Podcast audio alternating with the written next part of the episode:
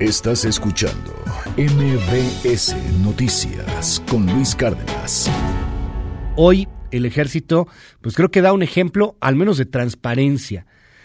Eh, te aprecio mucho, Juan Ibarrola, que me tomes esta llamada. Te mando un abrazo. Buenos días, Juan. Al contrario, querido Luis, un saludo para ti y para todo tu auditorio. Y sí, para, para todos esto debe de ser, en primer lugar, un ejercicio de transparencia inédito, Luis ningún secretario de la defensa había eh, creado un ejercicio de información punto por punto así y, punto por punto Luis que podría entenderse en ciertos momentos de esta línea de tiempo como debilidades por parte del ejército en términos operativos.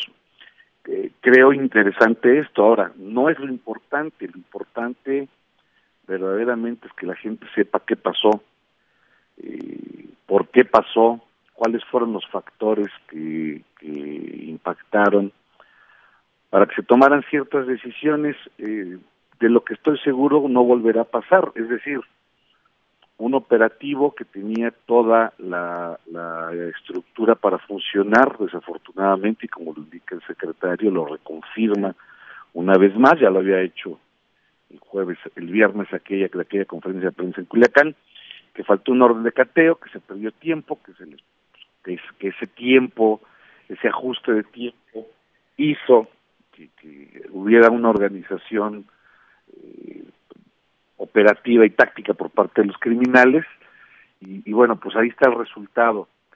Insisto eh, que esto para mucha gente pues eh, podrá ser el primer operativo fallido por parte del ejército, yo no lo veo así yo lo veo como una como un repliegue de fuerzas, no lo veo como una rendición.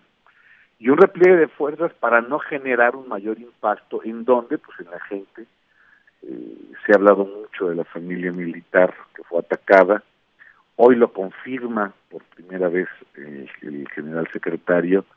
Creo que es muy valiente confirmarlo así porque alguien preguntaría bueno y pues que esas unidades habitacionales no están protegidas pues bueno, sí, pero no en la, en la medida en lo que esta gente reaccionó, me refiero a la gente del Chapo Guzmán. Creo que el ejercicio es interesante, aunque va a generar polémicas, controversia. ¿Cómo no? En función, insisto, en función de lo que pueda parecer una debilidad. No lo es. Estos, estos operativos, Luis, tienen, eh, como deben de ser quirúrgicos, eh, insisto, cómo estaba justamente planeado, así lo planeó el GAIN, este grupo de análisis de información de narcotráfico, para poder dar a sus elementos operativos pues todas las, las circunstancias.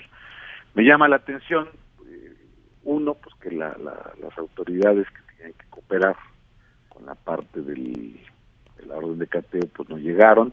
Lo vimos claramente en el, en el video que presenta el señor secretario, donde este grupo de fuerzas especiales del GAI no puede ingresar al domicilio, todo lo hacen por fuera, les genera un tiempo vital para poder extraer al, al, detenido, no lo logran, ahí el resultado.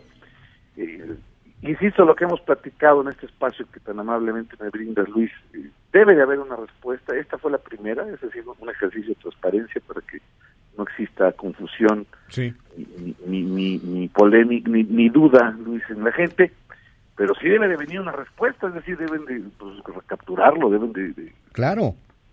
debe de haber una respuesta para que esta decisión sea haya sido la correcta. Y no porque yo la critique, Luis, no, y, lo, he insistido, sí fue una decisión correcta, no no arriesgar la vida humana, ya. fue una decisión correcta proteger a las familias militares, siempre una familia que sufre mucho, sí.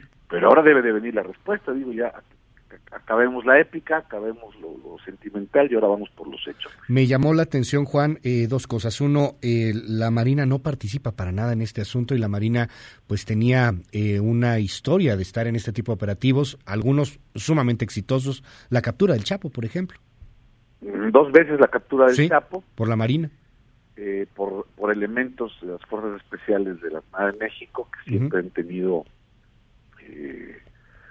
también una capacidad de respuesta impresionante.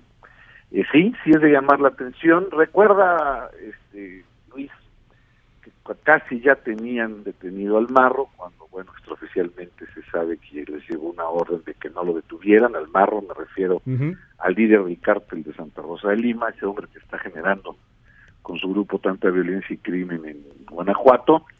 Y de hecho los, les piden, les ordenan a los marinos que se retiren del estado de Guanajuato, que se vayan se vayan al agua, que se vayan al mar. Creo que las costas, no que hubiera sido un factor, Luis, sí. no hubiera sido quizás eh, el factor de éxito o no la presencia táctica operativa de la Marina, aunque insisto, hay que reconocer su efectividad, sin embargo también las fuerzas especiales del ejército, sobre todo la, la gente operativa del GAIN, que siempre han trabajado de la mano entre marinos y ellos, pues da muy buenos resultados. Este, quizá ese alejamiento que el presidente ha generado para, para el secretario de Marina y desafortunadamente porque lo, lo, lo obtenido por ambas fuerzas, esa, esa unión, esa cohesión que han tenido en los últimos años, pues solamente le ha traído positivos al país este, siguen así, ellos siguen así trabajando y operando. Desafortunadamente, pues este, el presidente no les ha dado el, el, lugar que merece la Marina Armada, aún ya a pesar de todas las respuestas que el presidente, que, que la Marina le ha dado al presidente. No creo que hubiera sido un factor de cambio en ese operativo eh, la información ahí está, la transparencia ahí está, y pues creo que el ejercicio es muy interesante. Juan Ibarrola, te mando un abrazo, gracias por tomar la comunicación, Juan, en esta mañana, y estamos al habla si nos, si nos permites. Gracias de verdad por, por esta comunicación y este, y este análisis, y bueno, pues, pues seguiremos al habla. Gracias. Gracias, Luis, a ti y a todo tu auditorio. Buenos días. Estás escuchando MBS Noticias con Luis Cárdenas.